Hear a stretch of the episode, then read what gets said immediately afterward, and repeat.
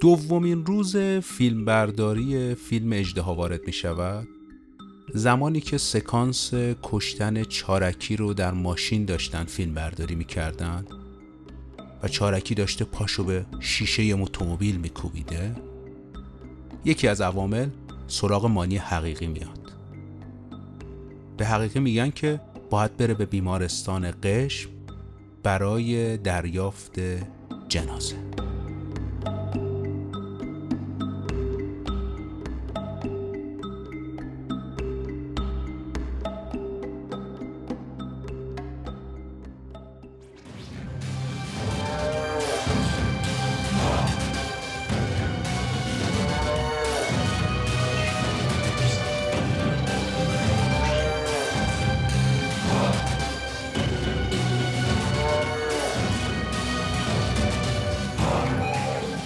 سلام.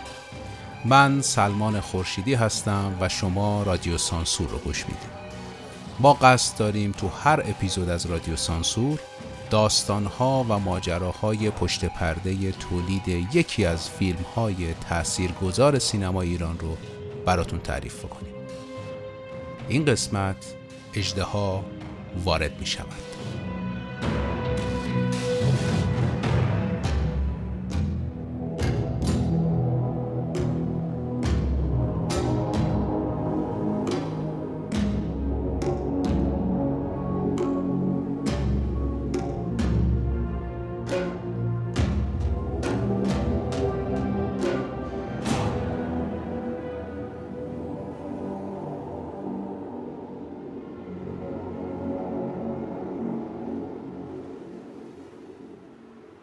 زل جنوبی میدان هدایت در روس یه آرایشگاه بوده.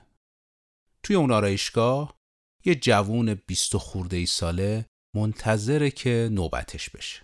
برای اینکه وقتشو بخواد بگذرونه از روی میز روبروش یه روزنامه برمیداره. روزنامه اطلاعات. و مثل خیلی از ماها سراغ صفحه حوادث میره. تو صفحه حوادث یه خبری نظرش رو جلب می‌کنه. تو یکی از روستاهای هومه اصفهان یه مار عظیم و جسهی پیدا میشه که زیر یه قبرستونی زندگی می‌کرده. ماره گویا در اثر یه سری از جهش های ژنتیکی بزرگتر از حالت طبیعی بوده و وقتی زیر قبرستون حرکت می‌کرده از بالا حس می‌شده که قبرا دارن تکون می‌خورن. خبر جالبه اما اون آقای بیست خورده ای ساله با ماره همزاد پنداری می‌کنه. چرا؟ ایشون دانشجوی فلسفه است تو کانادا و تابستونا برمیگشته به ایران. خب معلومه اونجا به عنوان یک خارجی داشته درس میخونده و وقتی هم برمیگشته ایران برای اون تایم کوتاه خیلی از اون رشته هایی که قبلا ارتباط داشته از طریقش محو شده بودن. پس بستری رو ایجاد می‌کنه برای همزاد پنداری با اون ماره. ایشون مانی حقیقی هستن. فرزند مرحوم نعمت حقیقی و خانم لیلی گلستان.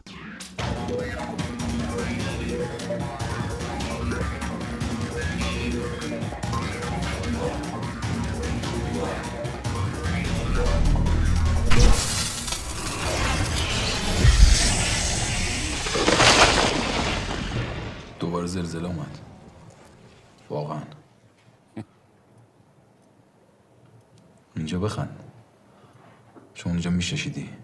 ما در رابطه با آقای نعمت حقیقی توی اپیزود دوزده عروسکا صحبت کردیم. ایشون از فیلمبردارهای مجرب و خوشزوق سینما ایران بودن. خانم لیلی گلستان هم فرزند آقای ابراهیم گلستان هستند فیلمساز و پژوهشگر و نویسنده. این صحنه ای که مانی حقیقی تو ذهنش می‌سازه از اون ماره یکی از رشته های اصلی فیلمنامه اجدها وارد می شود سالها میگذره. و مانی حقیقی فیلم شهر زیبای اسخر فرهادی رو در جشنواره فجر می‌بینه. حقیقی حس می‌کنه که کسی که این فیلم رو ساخته از لحاظ ذهنی به خودش خیلی نزدیکه. پس دنبال فیلمساز میگرده. تلاش می‌کنه تا اسخر فرهادی رو پیدا بکنه و این تلاش ها نهایتا ختم میشه به جلسه ای که اسخر فرهادی به خونه مانی حقیقی در کامرانی میاد. اونها با هم گفتگو زیاد می‌کنن اسخر فرهادی از ایده دایره زنگی و چهارشنبه سوری برای مانی حقیقی میگه. حقیقی جذب ایده چهارشنبه سوری میشه و همونجا شروع می‌کنه دست به نقل چند تا ایده در اختیار اسخر فرهادی می‌ذاره و فرهادی بسیار میپسنده. نهایتا بحث بینشون گل میندازه و این میشه نقطه ابتدای نگارش فیلمنامه چهارشنبه سوری. همونجوری که می‌دونیم چهارشنبه سوری و یه سری فیلم دیگه باعث شدن که جریانی از فیلم های آپارتمانی در ایران شکل بگیره. فیلم هایی که کاراکترهای محدودی داشتن و غالبا در محیط های آپارتمانی یا خونه ها میگذشتن. بعد از اینکه این جریان به راه میفته حقیقی حس می‌کنه که باید یه مقداری پاشو فراتر بذاره و شاید حق مطلب اونجوری ادا نمیشه که فقط درام در یک محیط بسته و اصطلاحا در لوکیشن های داخلی بگذره. پس انگیزه پیدا می‌کنه بره به سمت فیلمی که در محیط های بزرگ و خارجی داشته شکل می‌گرفته. این انگیزه خط دومیه که در کنار داستان ماره به فیلمنامه اجدها وارد می شود ختم میشه. حقیقی سعی می‌کنه که یه فیلمنامه با همون ایده مار بنویسه. فیلمنامه چی بوده؟ یه مار عظیم و جسه‌ای توی قبرستونی حوالی کرمان پیدا میشه. قرار میشه در یک تاریخ مشخصی ما رو از قبرستون بیرون بیارن و یک گروه فیلمسازی رو در جریان می‌ذارن که این گروه بیاد از این مراسم استخراج مار تصویر برداری بکنه. منشی شرکت اشتباه می‌کنه تاریخ تصویر برداری رو و این گروه یک روز بعد از استخراج مار به اون لوکیشن می‌رسن. با چی مواجه میشن؟ با آثار تخریب قبرستون و استخراج مار یه سری عکسای آماتوری که مردم گرفته بودن آدمایی که مار رو دیده بودن و به جنون رسیده بودن و اتفاقات از این دست. نهایتا اونا چیزی که نصیبشون میشه پسماند اتفاق بوده. این فیلم هیچ وقت ساخته نمیشه اما یکی از بنمایه های اجدها وارد می‌شود میشه اسمش رو گذاشت. اما سه تا خطه که گفتم این سه تا خط در کنار همدیگه فیلمنامه رو می‌سازه. خط سوم چیه؟ حقیقی رومانی می‌خونه از روبرتو بولانیو. بولانیو شاعر و نویسنده شیلیایی بوده و از پیشگامان موج نوی داستان نویسی آمریکای جنوبیه ایشون یه رومانی داره به نام کاراگاهان وحشی. اما داستان آنچنان تأثیری بر فیلمنامه نداره. اما تصویرسازی های ذهنی توی ذهن مانی حقیقی ایجاد می‌کنه که تاثیر زیادی نهایتا بر خود فیلم نامه داره. اگه بخوایم به صورت مشخص بگیم خشونت پایان این رمان و های تصویری که داشته بسیار به حقیقی کمک می‌کنه. تا بتونه اون دوتا خطی که قبلا داشته اون دوتا انگیزه و ایدهی که داشته رو کنار همدیگه قرار بده و به صورت منسجم تبدیل بشه به ایده اولیه فیلم اجدها وارد می‌شود. در ساعت یازده شب چهارشنبه هفته گذشته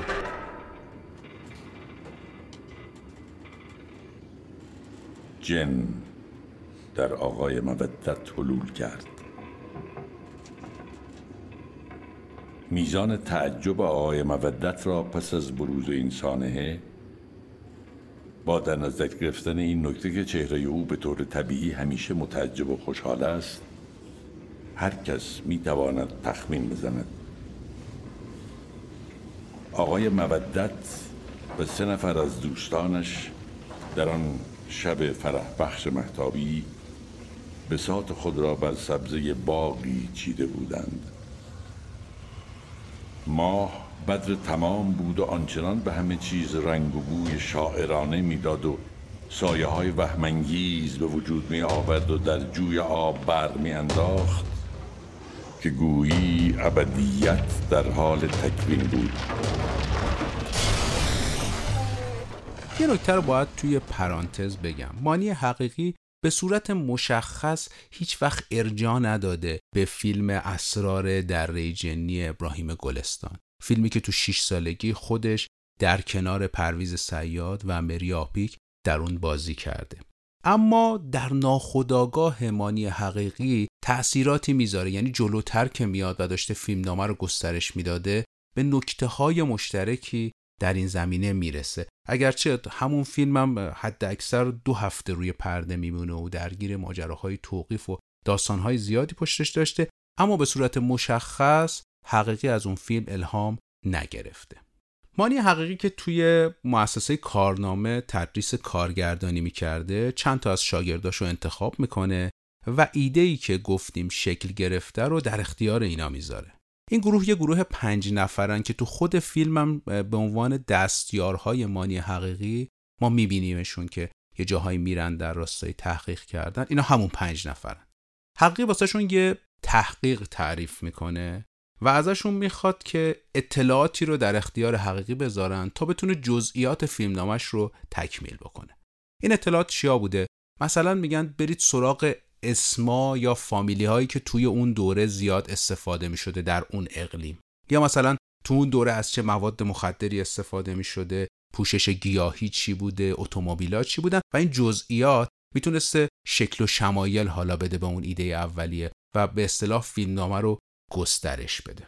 حتی در شاخه های سراغ ترور حسن علی منصور جزئیات اون ترور میرن که توی این فیلم الان خیلی کمتر شده ولی توی فیلمنامه اولیه پررنگتر بوده و همچنین کتاب ملکوت بهرام صادقی که چند جا توی فیلم هم حتی ارجا داده میشه بهش. این روند هول و دو سال طول می‌کشه. اما نکته اینه که تا قبل از فیلم برداری هم حقیقی به یک فیلمنامه کامل نمی‌رسه. یعنی به یک فیلمنامه ای که شرح صحنه داشته بخشی از دیالوگ ها رو داشته اما به صورت یه چیز فیکس مشخص نبوده و دائم داشته این رو حتی تا قبل از فیلم برداری هم گسترش می‌داده. نکته ای که هست اینه که تا پیش از فیلم برداری کار چون هنوز منابع مالی مشخصی حمایت کننده فیلم نبوده و حقیقی هم می‌خواسته دقیقا اون چیزی که تو ذهنش هست و بدون چون و چرا بازیگرا بتونن اجرا بکنن در نتیجه تصمیم می‌گیره که سراغ ستاره ها نره و سراغ بازیگرایی بره که کمتر ما اونها رو روی پرده نقره سینما دیدیم. امیر جدیدی که در نقش کارگاه حفیزی ما میبینیمش اولین بار با آفریقای هومن سیدی وارد سینما میشه. و مانی حقیقی تو فیلم سیزده امیر جدیدی رو می‌بینه. سیزده مال هومن سیدیه.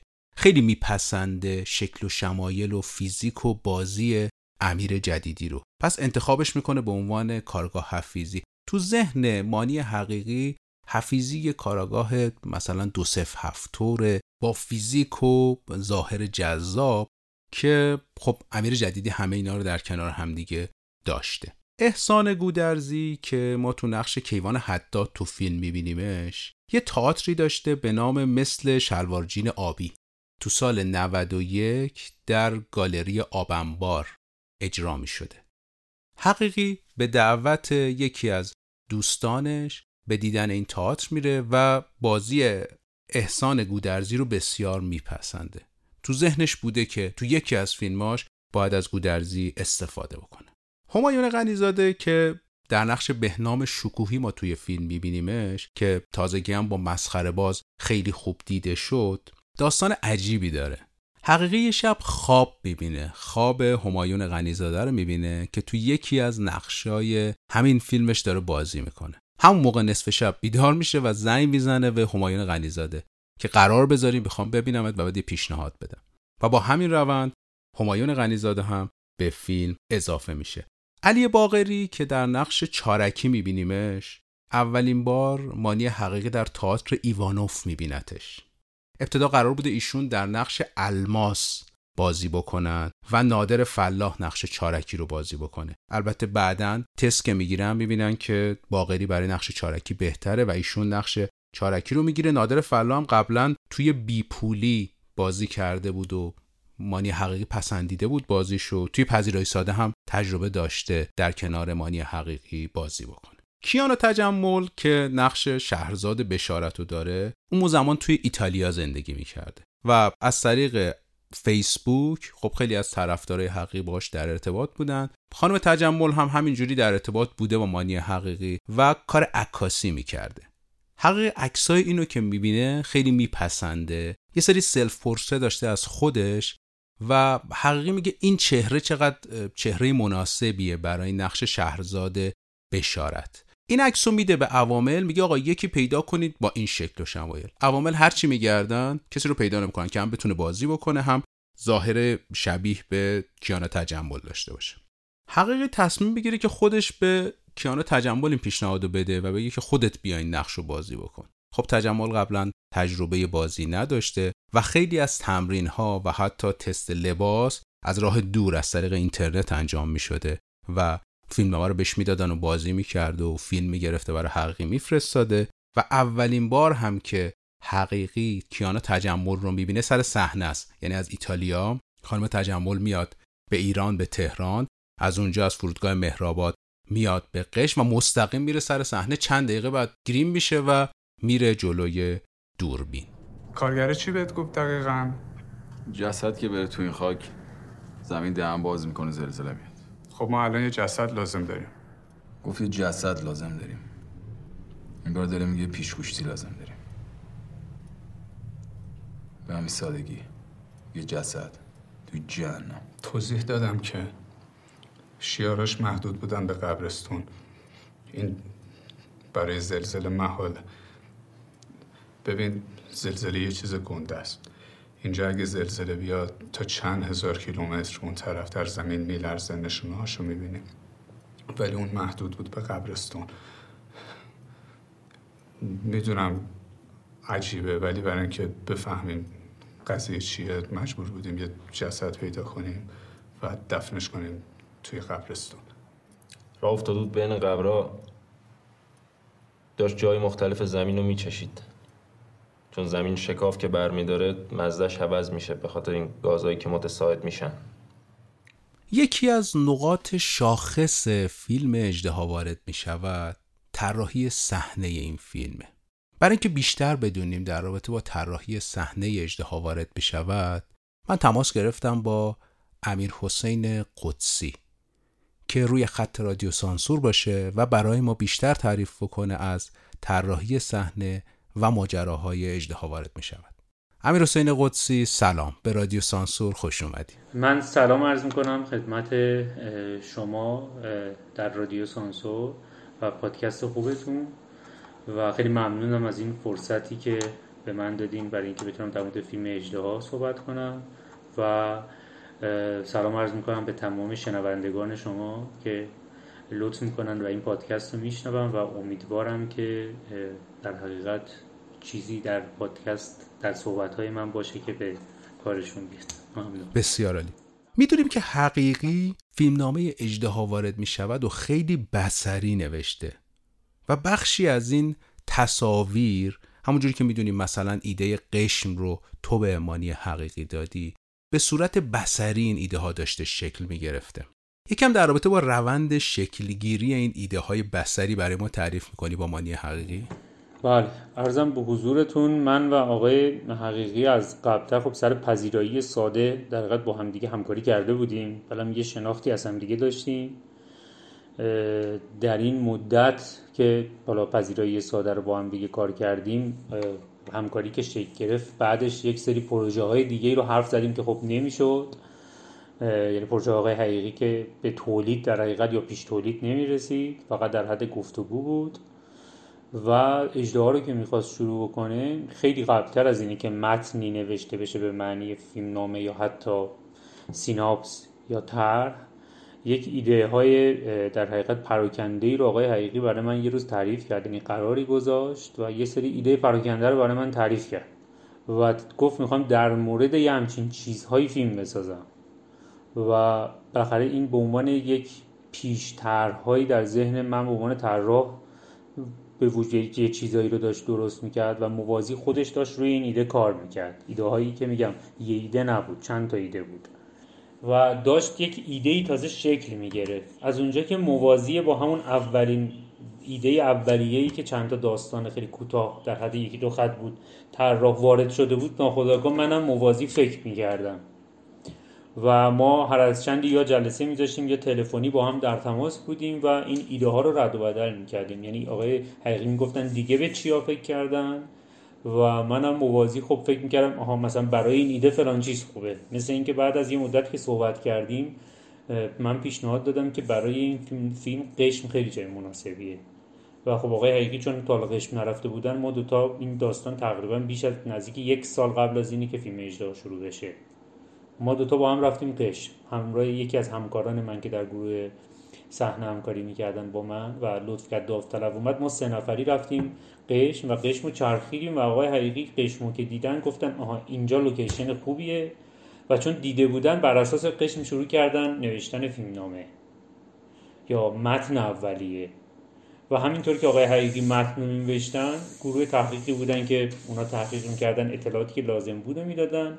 منم در اون کنار سعی می‌کردم به فراخور تر و پیشنهادات و مباحثی که آقای حقیقی تر می‌کردن خودم رو موظف بدونم پیشنهادهای طراحی در متن اضافه بکنم که هم فضای تصویری فیلم چون به نظرم میاد این فیلم فیلم تصویری خواهد شد غنیتر بشه هم به کارکردهای داخل فیلمنامه یعنی اون سکانس هایی که قراره یه کارکردی داشته باشن و من جوری به نفع کارکرد صحنهش رو تغییر بدم اگه لازمه.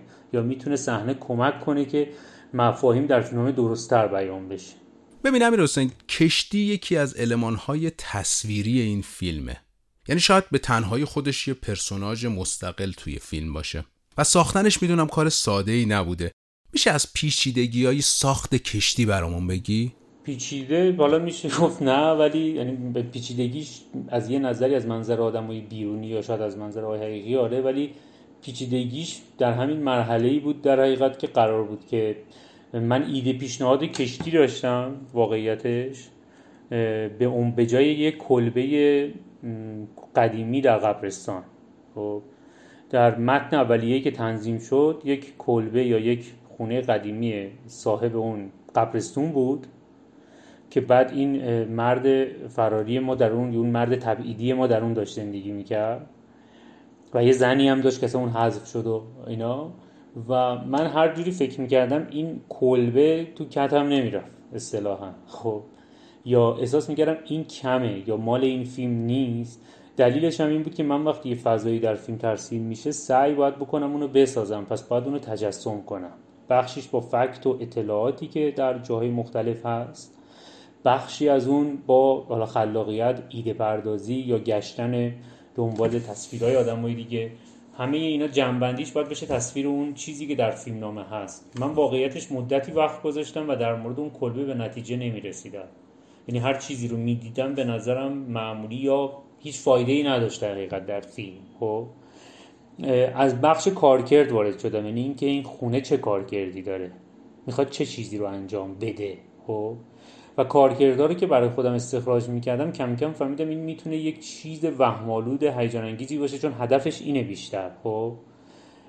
و تو اون کلبه این اتفاق درسته ما سعی کرده بودیم با چیزایی که آقای حقیقی تجسم کرده بود بشه ولی به نظرم اندازش کم بود.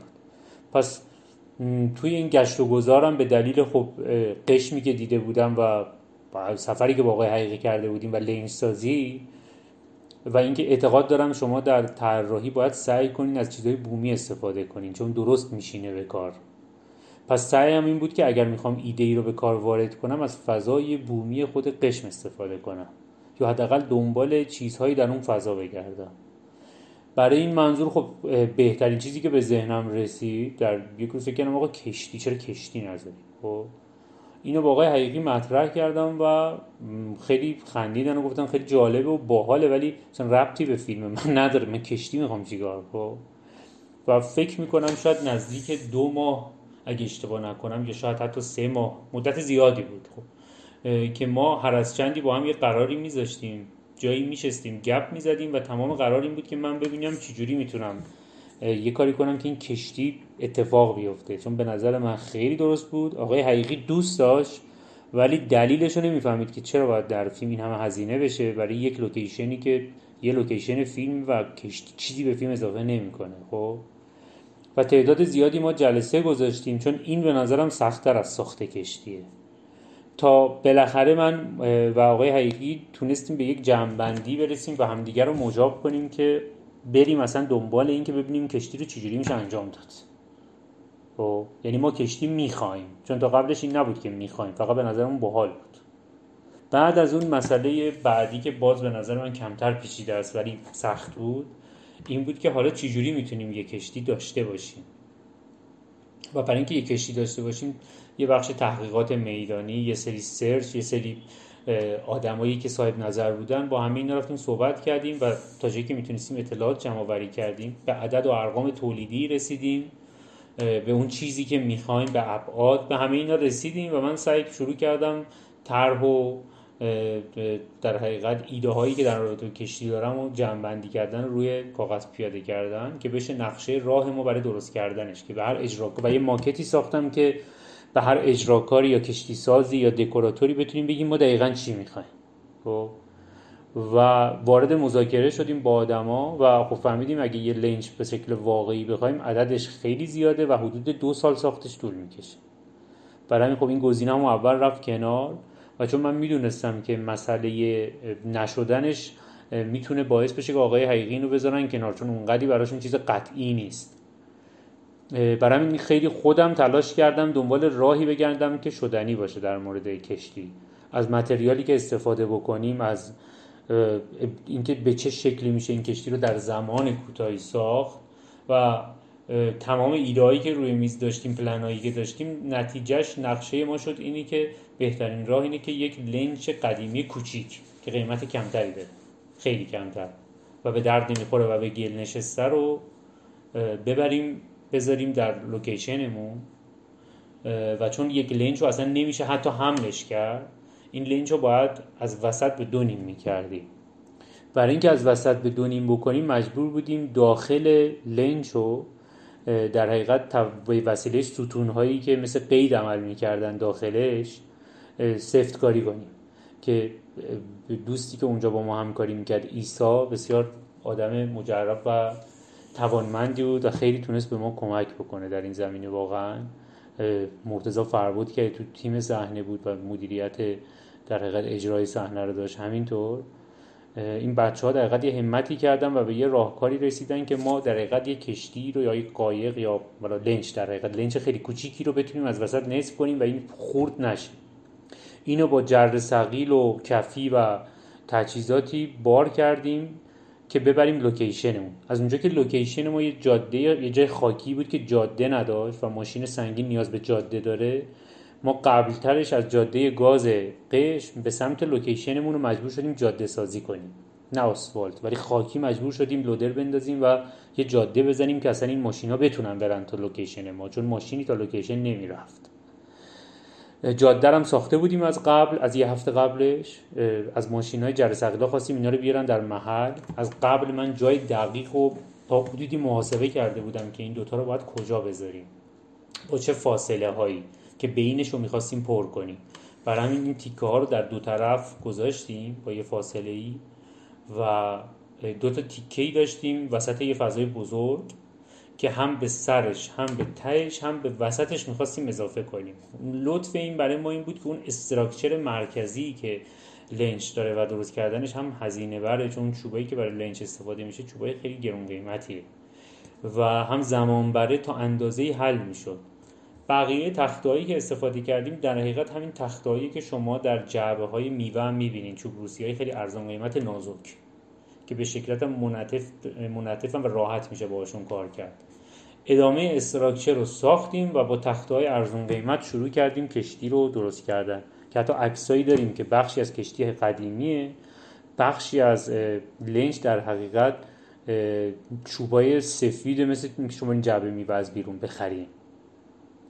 و مرحله بعدی بود که بعد از اینکه این در حقیقت سازه رو ساختیم چیکار کنیم که اینا یه دست بشن همشون انگار خیلی قدیمی و کهنن پرسه بعدی کهنکاری بود که خوشبختانه در تیم ما بهنام قدیری بود یک کهنکار خیلی درجه و یه در یک پرانتزی توضیح بدم یک گیر دیگه هم این بود که میخهایی که در در حقیقت کشتی سازی استفاده میشه میخای گرونیه میخای در صنایع اصفهان درست میشه و خیلی هزینه عجیبی داشون میخا خودش می‌شد مثلا شاید نزدیک 100 میلیون اون موقع فقط. و ما چون اون میخو نمی‌خواستیم با میخای ریز و چوبمون هم چوبی نبود که نیاز به اون میخ داشته باشه چون میخا خیلی هم بلنده. در حقیقت میخای ریز خیلی معمولی ارزون قیمت استفاده کردیم و به جاش این درای تشتک نوشابه. که مقدار زیادی چند گونی از تهران گفتیم برای ما خریداری کردن فرستادن.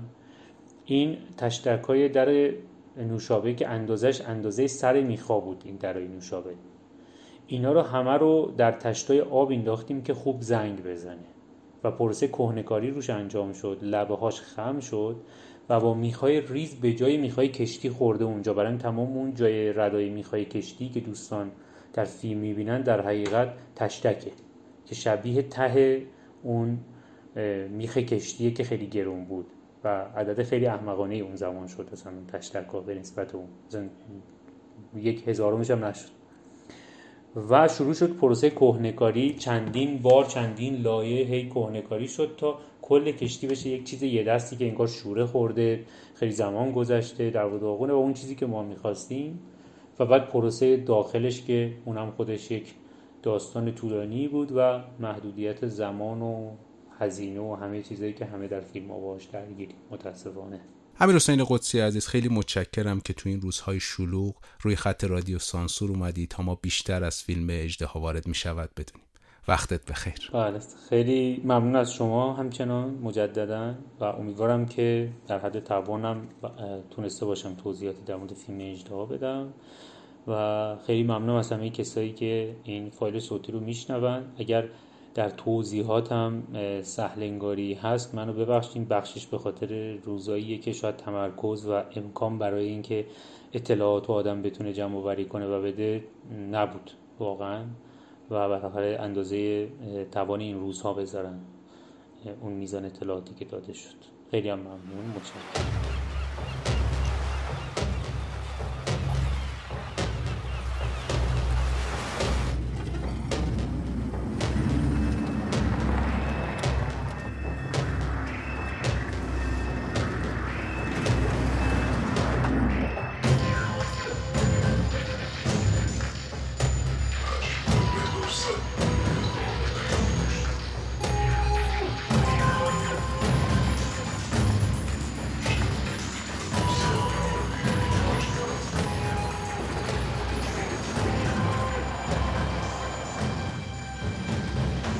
جناب چارکی. سلام سرگرد. بابک حفیظی خوشبختم.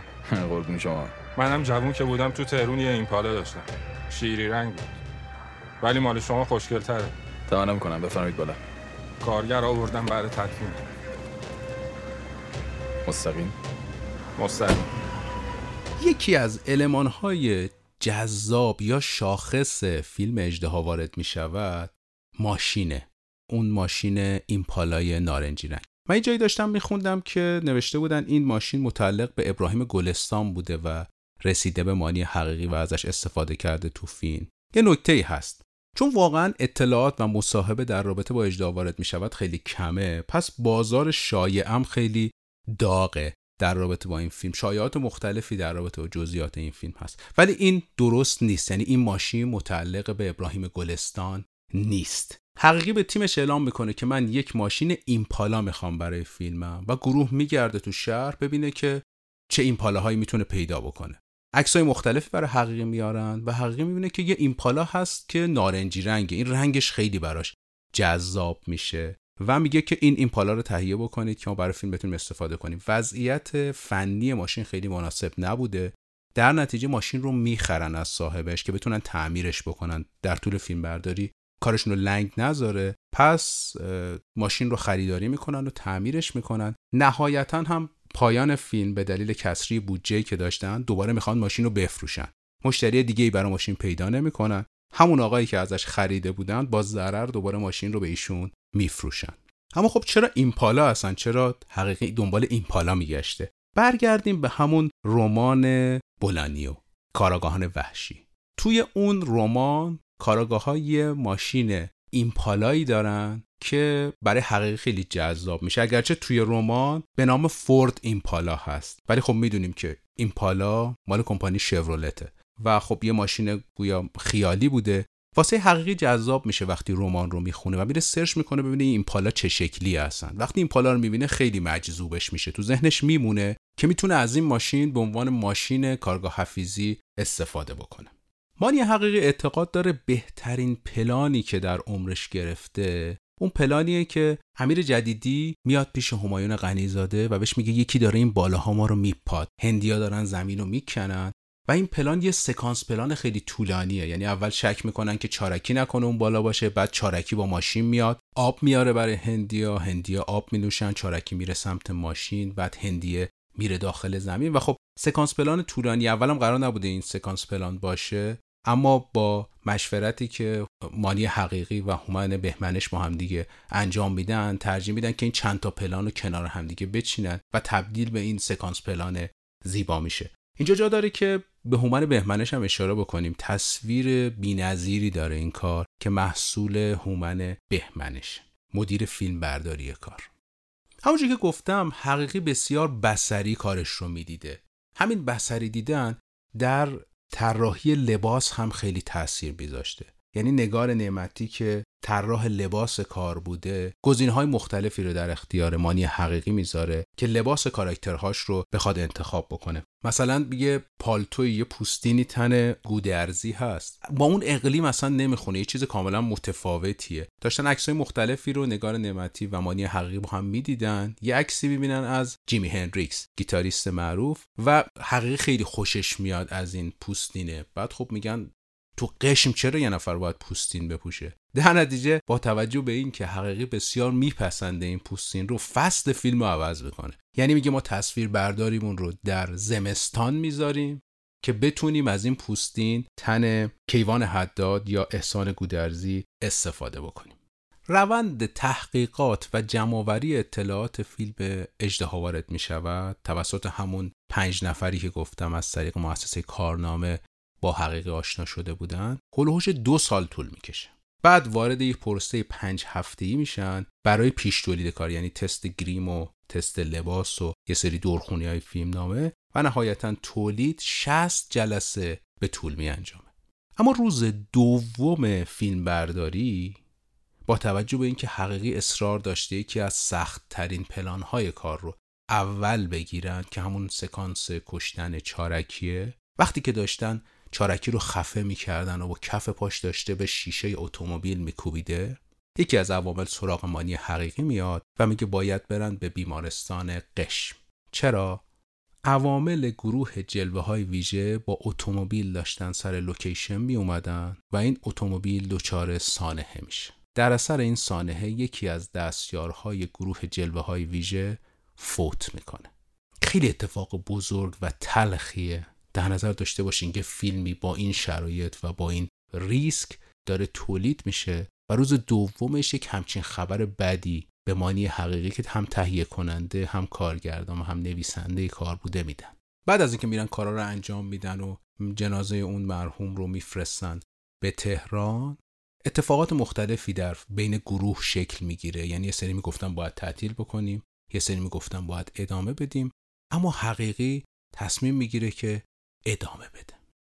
هزینه تولید فیلم اجده وارد می شود دو میلیارد و صد بوده و تقریبا یه چیزی همین هول و هوش هم در اون سال این فیلم میفروشه در سال 1395 خب اینم از ماجراها و داستانهای اجده وارد می شود.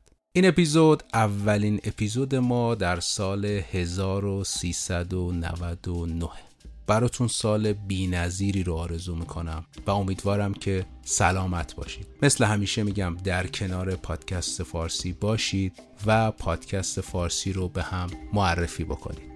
اینجا تهران من سلمان خورشیدی رادیو سانسور رو شنیدید.